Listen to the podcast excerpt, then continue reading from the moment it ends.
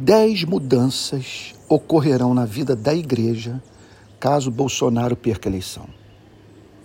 Primeiro, fim dos atos de profanação nos cultos. Jamais vi tamanha falta de temor em toda a minha vida. A atenção da igreja tem sido desviada da pessoa bendita do Criador a fim de ser fixada num homem, no mortal, no pecador. Não veremos mais nos templos pessoas gritando mito e momentos de adoração transformados em comício ou defesa de governo ou defesa de um, de um projeto de poder. Segundo, milhões de membros das nossas igrejas, gente preciosa a quem devemos amor, não vivenciarão mais a decepção de ver a liderança da igreja dar apoio institucional e incondicional a um político profissional e seu projeto de poder. Quem começou essa divisão no seio da igreja foram os defensores de Bolsonaro. Lula jamais ocupou e jamais ocupará esse espaço no protestantismo brasileiro. Terceiro, os crimes, fracassos e incompetência do governo não cairão mais na conta da igreja. Quarto, a igreja, em razão da ligação entre a sua imagem e a de Bolsonaro, não, não causará mais escândalo a pelo menos metade da população brasileira que jamais votará em Bolsonaro. Quinto, seremos poupados da presença entre nós de uma pessoa de espírito profundamente contencioso. Diz assim Provérbios 22, 10.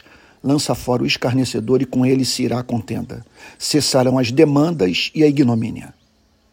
Bolsonaro destila ódio. Esse espírito está hoje fortemente presente nas igrejas do país. Como uma igreja que se diz conservadora, dá apoio a comportamento tão distante do ideal cristão de amor. Amor que se expressa em atos de cortesia, doçura, perdão, bondade, domínio próprio. Sexto, a igreja, por não ter mais um político de estimação com o qual mantém relação subserviente, a crítica fará o resgate do seu chamado profético. Deus tem uma contenda com as igrejas do nosso país.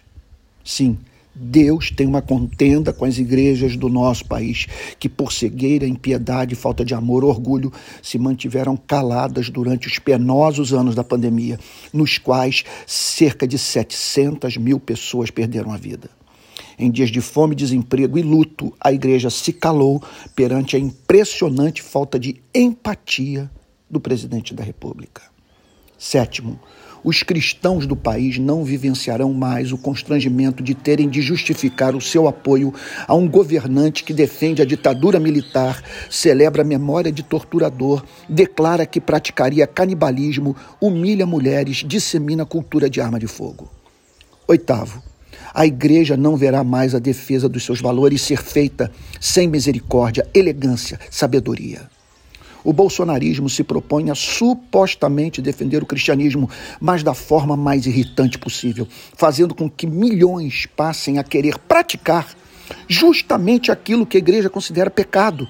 Pergunta você: caiu o número de abortos no país? Os brasileiros passaram a observar a ética sexual da igreja? A cultura foi redimida para Cristo?